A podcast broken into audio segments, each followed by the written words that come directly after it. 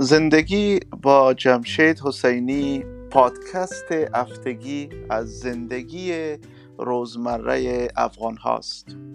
این پادکست حدودا 20 دقیقه است که 10 دقیقه اول آن روی یک عنوان و موضوع خاص گپ می‌زنیم.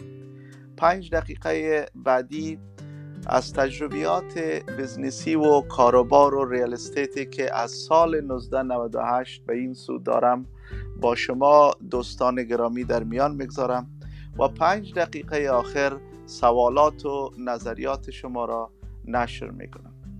امیدوار هستم که هر هفته شما عزیزان را با خود داشته باشم. کم ما و کرم شما. لطفا هر هفته از وبسایت زندگی دات کام z y n d e g i دیدن نمایید.